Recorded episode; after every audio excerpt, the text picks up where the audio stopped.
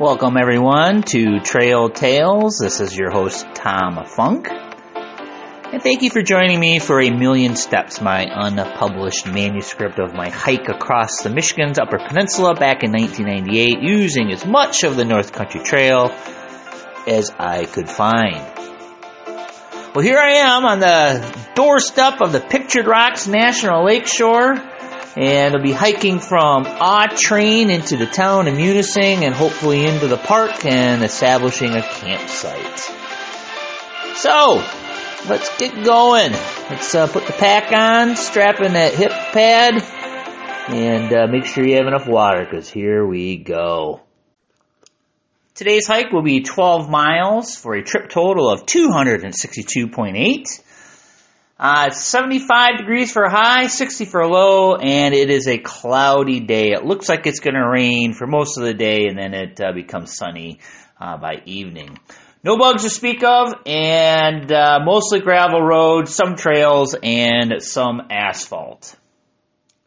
We have nothing to fear and a great deal to learn from trees, that vigorous and pacific tribe which without stint produces strengthening essences for us, soothing balms, and in whose gracious company we spend so many cool, silent, and intimate hours.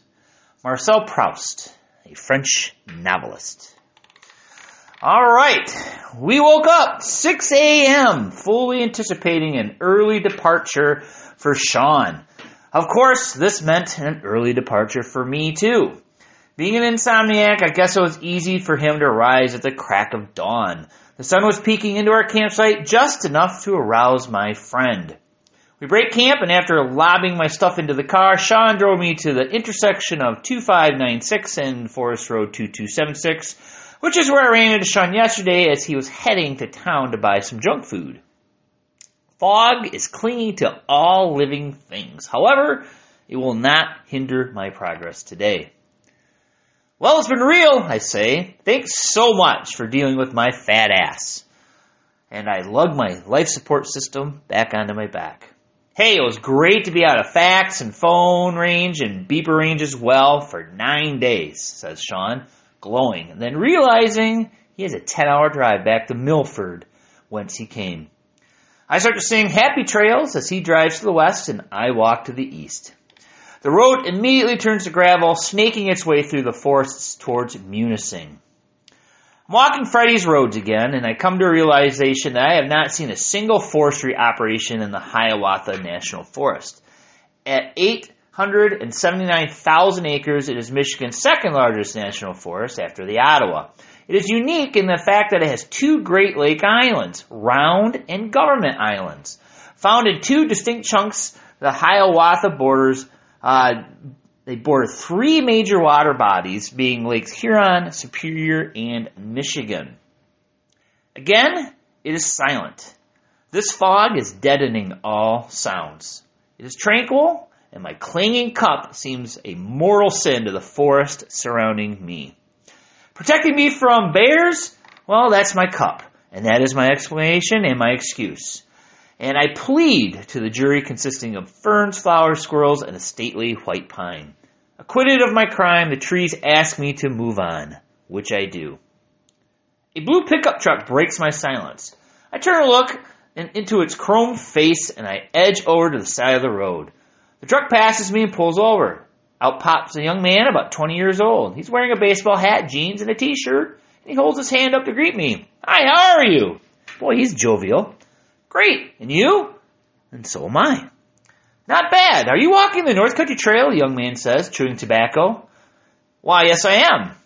Pointing into the bushes, he exclaims excitingly, I cleared all the trail in this area to become a Boy Scout. In fact, an Eagle Scout, he says. No kidding. I think that's great. Thank you for your efforts, I say, realizing that I'm not on the trail, I'm hiking a road, and uh, this trail, he shed many sweat droplets, and I'm not even using it. So, of course, he asks, Why are you on the road? Bear. Bear? Yeah, I saw a bear on a trail a while back, and it really freaked me out. Plus, there have been times, even recently, where the trail is poorly marked or not at all. And that was the case, as I was unable to find the trail after I left Autrain uh, campground. Yeah, that's a problem, he says. Not enough people use this trail. I walk it all the time. In fact, when you get to the highway, the trail starts at the edge of the ski lodge and brings you into town. I cleared that trail also. I have a severe guilt trip popping up. I feel terrible that I'm not using the trail right now.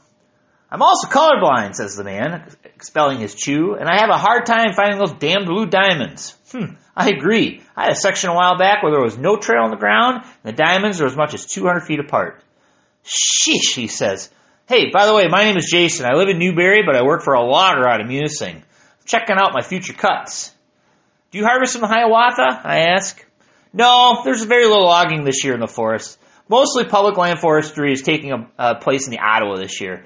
That is too far for us. We harvest from private lands, hard and soft maple. That's sugar and red, right? Yeah, so they told me at forestry school at Michigan Tech, he says. We continue to chit chat. He's a very pleasant person to talk with. Very knowledgeable about forestry. He is into sustainability and tells me it's very hard to get this point across to the old timers. He wants his kids to have trees someday. We talk about snakes, wildlife, through hiking, and pictured rocks. We swap email addresses, and I promise to email him later. Continuing my saunter into the forest, I negotiate an old railroad grade that has become some sort of snowmobile ORV highway from Munising to Marquette. I can hear the solitude of the forest being polluted by those darn motorized wheelchairs about a mile away. The forest I'm walking through is parallel to M94, the same M94 that I walked a few days ago. I reach the intersection, and true to Jason's word, there's a ski lodge across the street. It's about 11 a.m., and I decide to take an early lunch. I race across the busy highway to an expansive parking lot. A humble lodge sits to the left. Ahead, a trail map draws me to it. Heavily used by skiers in the winter, this area experiences light use in the summer by hikers, bikers, and horseback riders.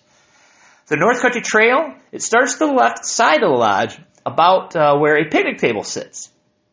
So I walk up to the table, launch my pack onto it, and I see a North Country Trail logo on a post. And it invites me to take a chance at walking this mostly anonymous trail to Munising. The original plan was to make it as far as Wagner Falls, which is about two more miles up the road.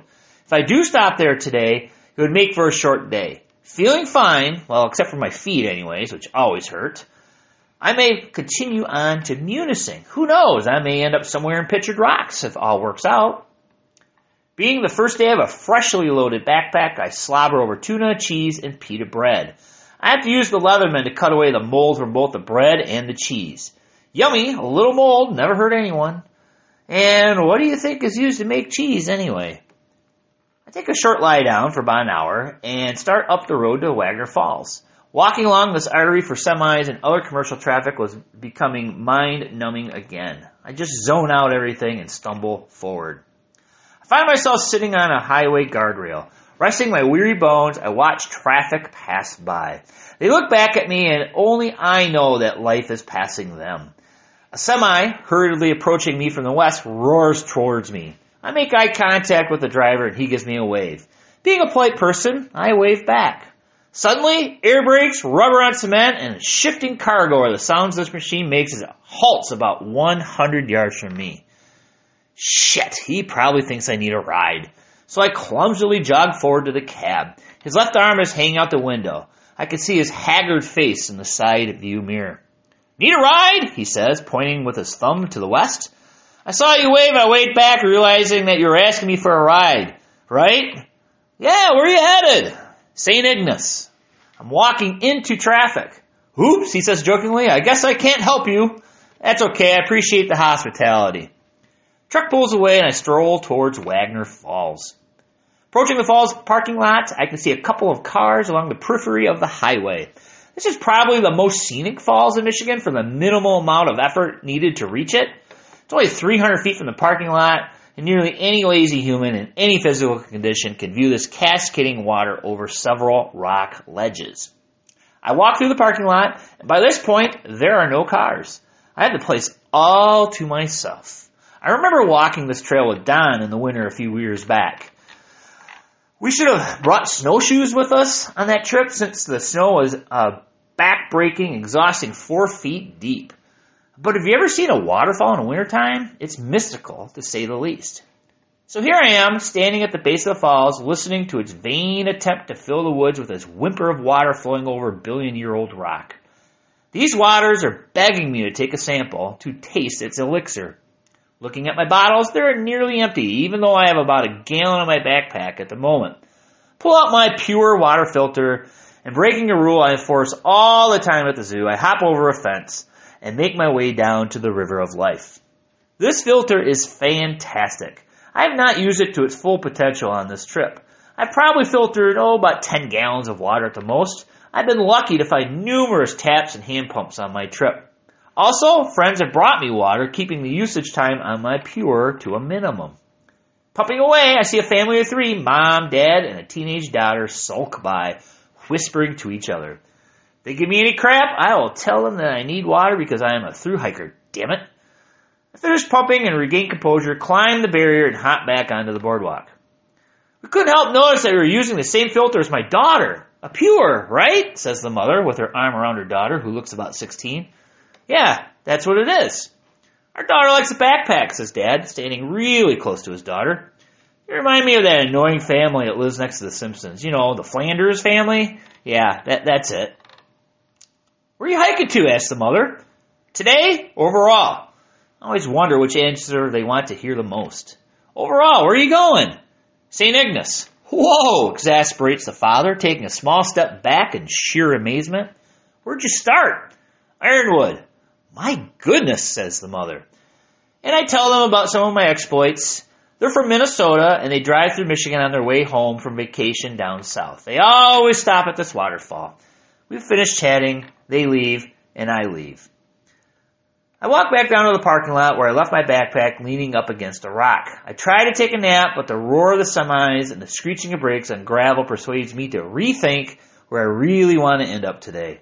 Look at my watch, it's 3.30. If I go to Munising, I could stop by the post office, pick up my package, go to Pictured Rocks, register, and hike into the first campground by sundown.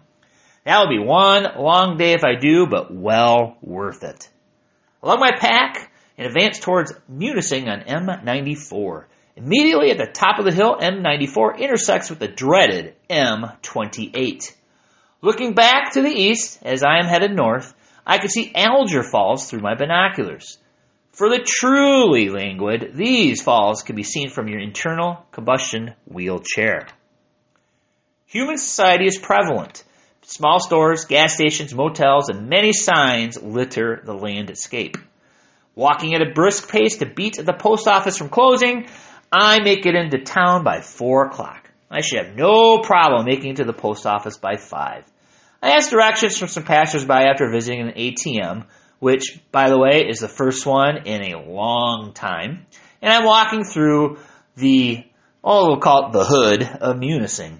Mostly rundown homes stacked together. Little kids dot the streets and peer through their windows at the walking oddity. I make it to the post office with a half hour to spare. Out of courtesy, I leave my pack outside. Walking in, I am the first one at the window. Hello, how may I help you today? says the clerk. Hi, my name is Tom Funk, and I should have a general delivery? I ask. No, I am pleading. Well, Mr. Funk, she says, turning, I have it right here, and she puts my white box on the counter. We've been waiting to meet you, says another clerk. Where are you from? Postmark says Kalamazoo. I'm from Battle Creek and I'm walking the North Country Trail. No kidding, that's great. Hey, can I examine my box in the lobby, take what I need, and mail the rest back? Why, certainly. Help yourself. Right over there. If you need anything, let me know. Thanks. I appreciate it. And I turn and thump. My box is on the service counter in the lobby. Like a kid at Christmas, I open the box. I take out the following items, leaving many others behind. So I take out underwear, sausage, a camera, batteries, a writing pad, a bird list, labels for postcards, stamps, and cheese on a phone card. I bring the box back to the window. Here you go. I would like to send this to another address. Could I borrow magic marker and some tape? Sure, let me get it first. Let me get that for you. Oh, what the heck. I'll take care of it for you. Looks like you have more things to worry about than mailing this box back. She weighs it, and I mail it fourth class, costing $5 for a 20 pound box to be sent to Bangor. Not bad. Thank you. You've been a great help. Good luck, Mr. Funk, they both say, waving. Wow, these Yoopers are really nice. I walk to the door exit and place the needed items in my pack.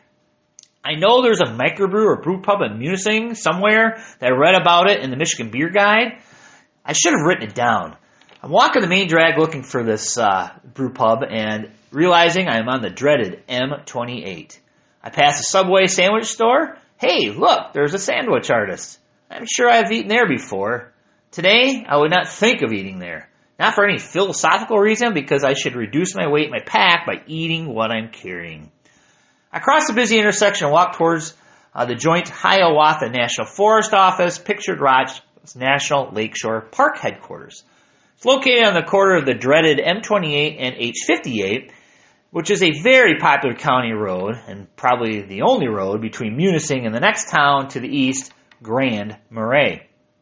Munising has more of an adventurous feeling than touristy flavor to it. First, it is located in the crotch of Lake Superior, shadowed by Grand Island to the north. Grand Island is a national recreation area that I'm sure 50% of the locals have not visited.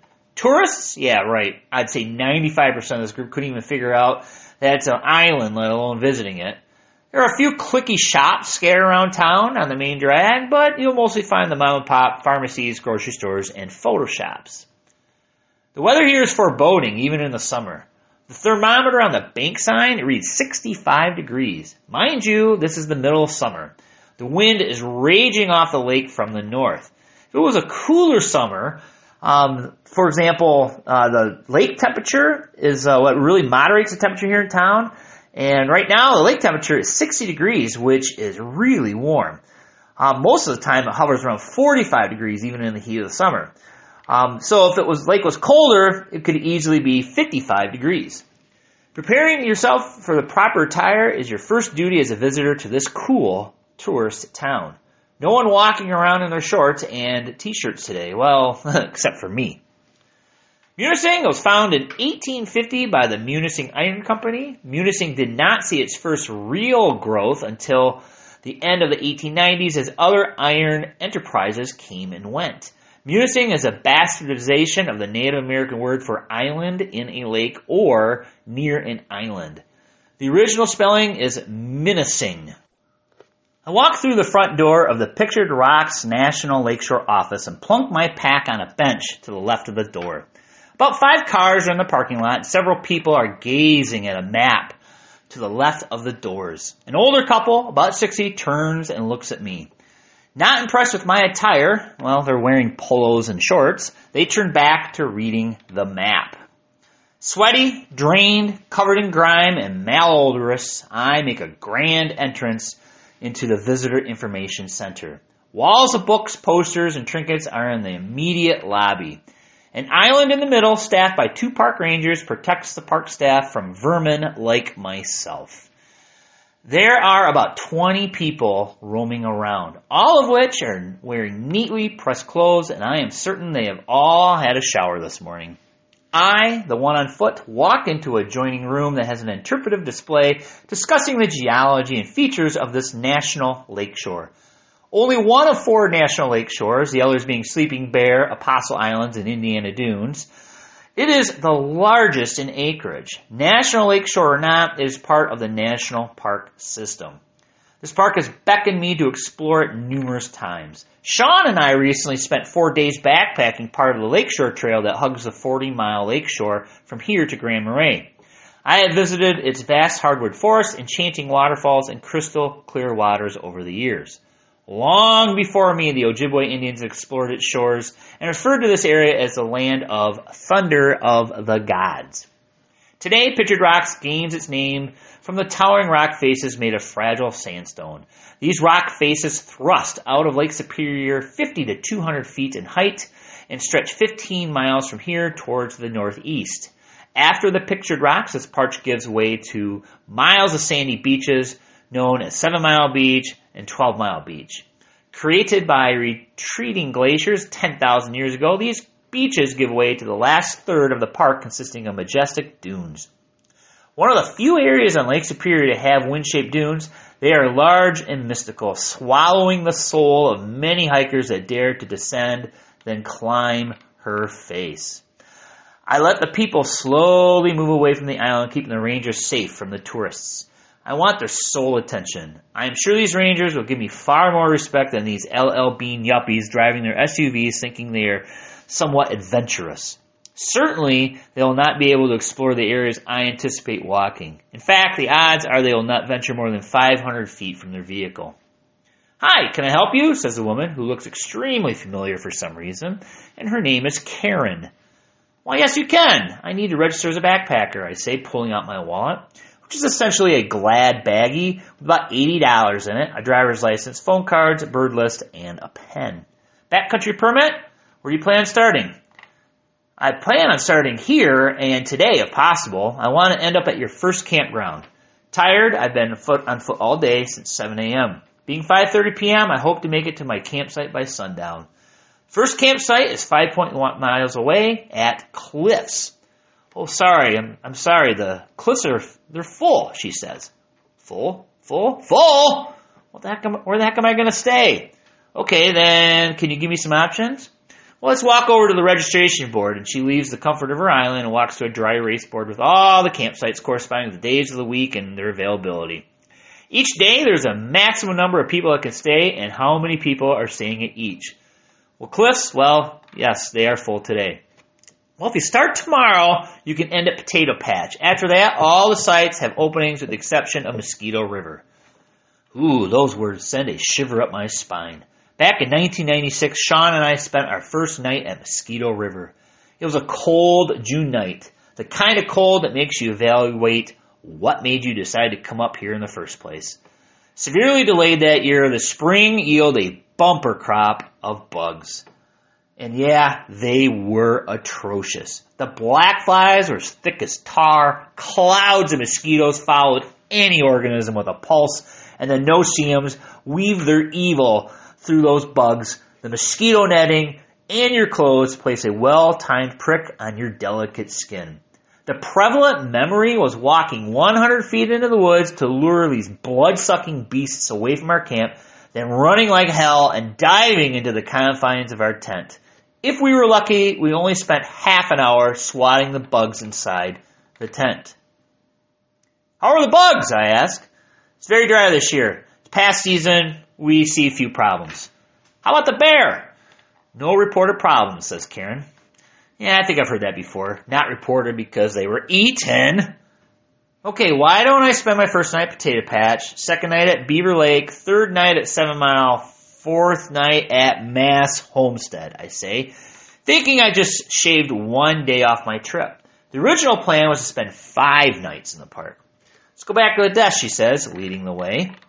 By this time, there, there was that older couple, couple in their polos and Ray-Bans waiting their turn in line. The other ranger was waiting on a couple that was having a hard time speaking English.